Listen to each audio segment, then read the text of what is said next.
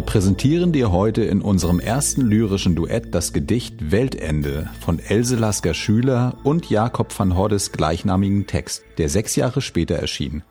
Im Anschluss an die Lesung beleuchten wir die beiden Texte und ihre Entstehungszeit etwas genauer. Also bleib dran!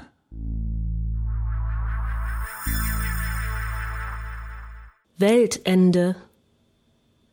Es ist ein Weinen in der Welt, als ob der liebe Gott gestorben wär. Und der bleierne Schatten, der niederfällt, lastet grabesschwer. Komm, wir wollen uns näher verbergen.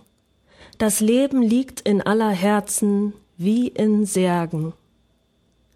Du, wir wollen uns tief küssen. Es pocht eine Sehnsucht an die Welt, an der wir sterben müssen.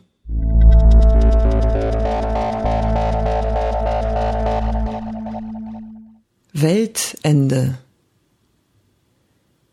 Dem Bürger fliegt vom spitzen Kopf der Hut. In allen Lüften hallt es wie Geschrei. Dachdecker stürzen ab und gehen entzwei. Und an den Küsten liest man, steigt die Flut. Der Sturm ist da, die wilden Meere hupfen an Land, um dicke Dämme zu zerdrücken. Die meisten Menschen haben einen Schnupfen. Die Eisenbahnen fallen von den Brücken.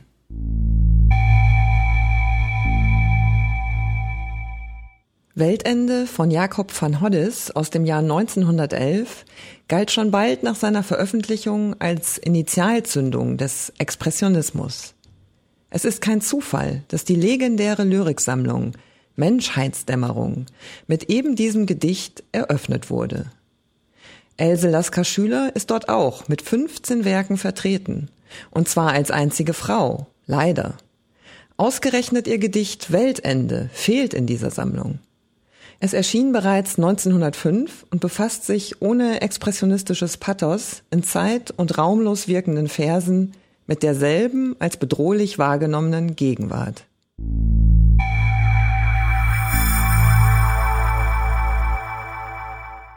Voller Widersprüche waren sie, die beiden letzten Jahrzehnte vor dem Ausbruch des Ersten Weltkriegs, dieser Urkatastrophe des 20. Jahrhunderts.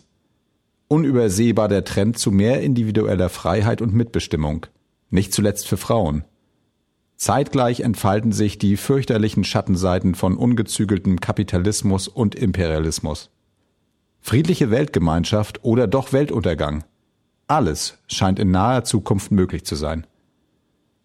Inmitten dieser brodelnden, von den Zeitgenossen als zunehmend unübersichtlich empfundenen Belle Epoque entsteht die Kunst der Expressionisten – Sie arbeitet sich ab an dem im Wohlstand erstarrten Bürgertum, atmet den Geist der Utopie, die Idee des freien Menschen, der den Neuen, ungeachtet aller Gefahren, zuversichtlich entgegengeht.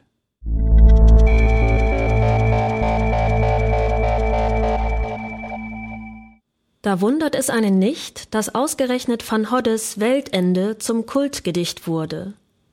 Es übersetzt die Gesamtheit der Bedrohungen in ein Staccato von Bildern, die letztlich nichts Geringeres als die Notwendigkeit eines Umsturzes symbolisieren. Der um 1910 real existierenden Angst vor dem Zusammenstoß der Erde mit dem Hallischen Kometen entlehnt van Hoddes das apokalyptische Setting für die Gefahr, die er für die existenziellere hält, den Menschen selbst.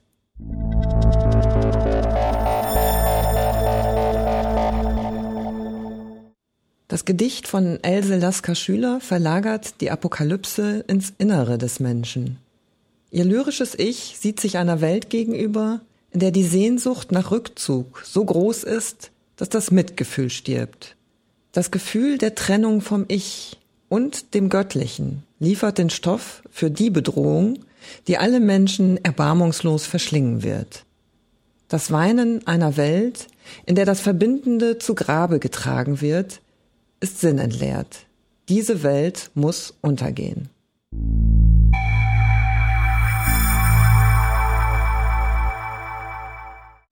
Das Ende der Welt.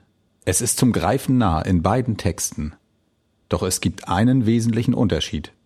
Van Hoddes liefert bereits Ansätze zur Überwindung der eigenen Taten und Hilflosigkeit.